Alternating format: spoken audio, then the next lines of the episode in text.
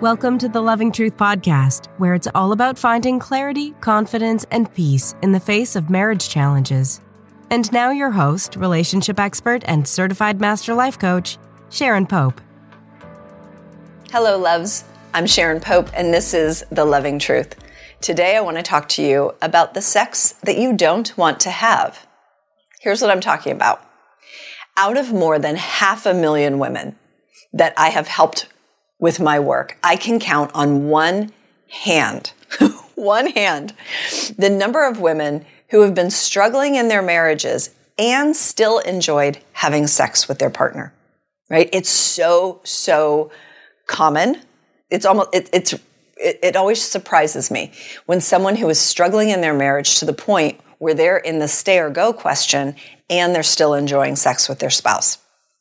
It almost never happens and it always takes me by surprise. And the thing is, there's this, this mindset shift that would need to take place. And they can't see their way to a place where they would ever desire their spouse again. And so then they automatically assume that the relationship is going to have to end. Some of them will tell me, when I think about being intimate with my husband, I just cringe. Or when he reaches for me, I recoil away from him. It just feels like ick. Right? So how does that happen? How do we get from marriage that feels really good, where we say forever till death, to a place where when he reaches for me, I recoil? Now, sometimes that's a bunch of hurt that has just compounded over the years to these ongoing resentments. That certainly happens, and that can absolutely impact your sex life. Also, when we don't trust our partner emotionally and therefore we don't feel safe, it's really hard to partake in the most vulnerable act we can possibly take, the most intimate act we can take with a partner. If we don't feel emotionally safe, that's really difficult for most of us to be able to get past. Sometimes we just become so disconnected from each other that we feel like strangers to one another. And so, of course, then intimacy is not going to feel good. And then, not surprisingly, when there's an, an affair, well, then there's always this trap of comparison of knowing that our partner cheated. And then how do I compare compared to his lover? Right. And so that is always a problem. Those are all the things that can lead into the sex that you don't want to have. But that, my friends, is not what we're talking about today. What we're talking about today is the sex that you don't want to have because it's not pleasurable. That's why you don't want to have it.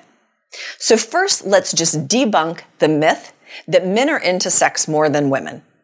There has been a lot of research that has really that has just flown in the face of that idea and all the ways in which we have miscalculated that. men might be into sex more as it relates to just the physical act of sex, right? They might be into sex for the sake of sex more than women, but they're not into sex more than women.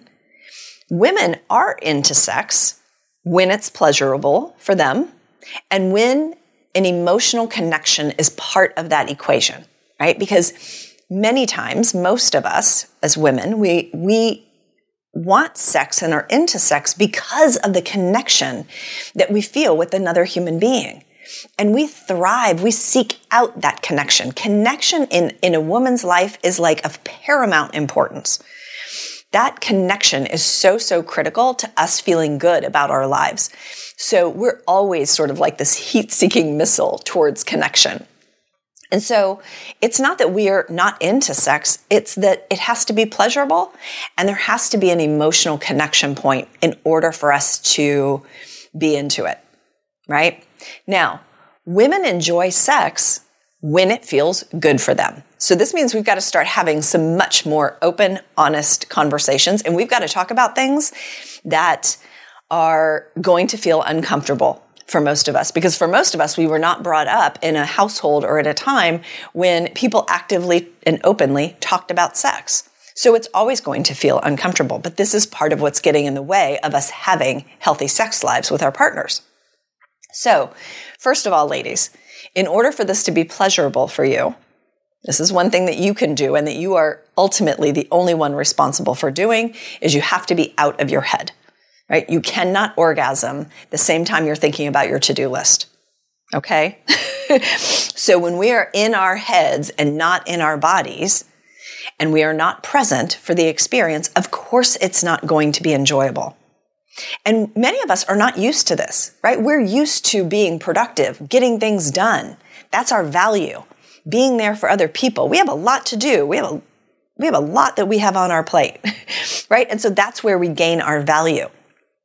But sex is about pleasure. And pleasure, my friends, is not productive. It's not productive at all. You're not going to be able to check a box on any to do list.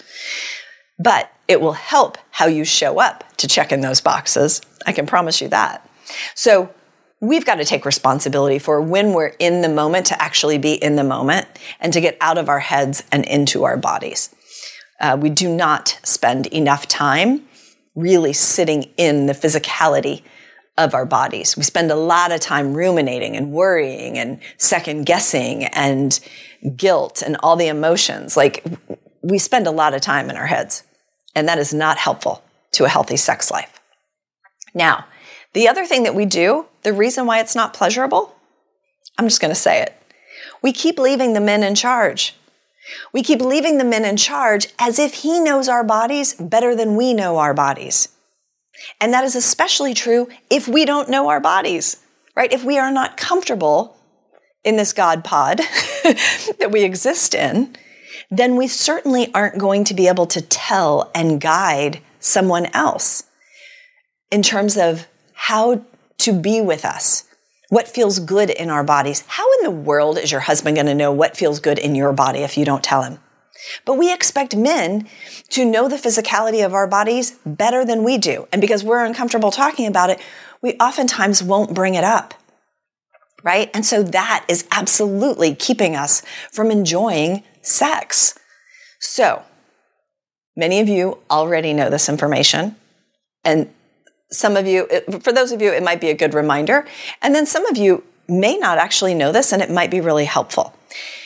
I am not a sex therapist, right? There are there are experts on the planet. The three that I love: Emily Nagoski, Emily Morse, and Vanessa Marin. Like those those three, you can't go wrong, right? So if you want to go deeper with any of this, those are three great resources. But here we go: fifty to seventy-five percent of women do not climax through vaginal stimulation, right? We just don't. We need clitoral stimulation in order to orgasm right? But you have to know where your clitoris is. And if your partner wants you to orgasm, they have to know where it is too. But they can't find it if you don't know. if you don't know, they definitely can't know. So that's an area that we can do better. The other area is that the average woman takes 12 to 20 minutes to orgasm, where men take an average of one to seven minutes to orgasm. What does that mean? That means you got to get started. You got to get your party started way before his party gets started. At least 10 minutes before his party gets started. Okay? And so we've just got to be open and honest about that. We've got to be able to talk about those things. Because for many women, it's not that the problem is a lack of desire. The problem is a lack of pleasure. We're not enjoying it.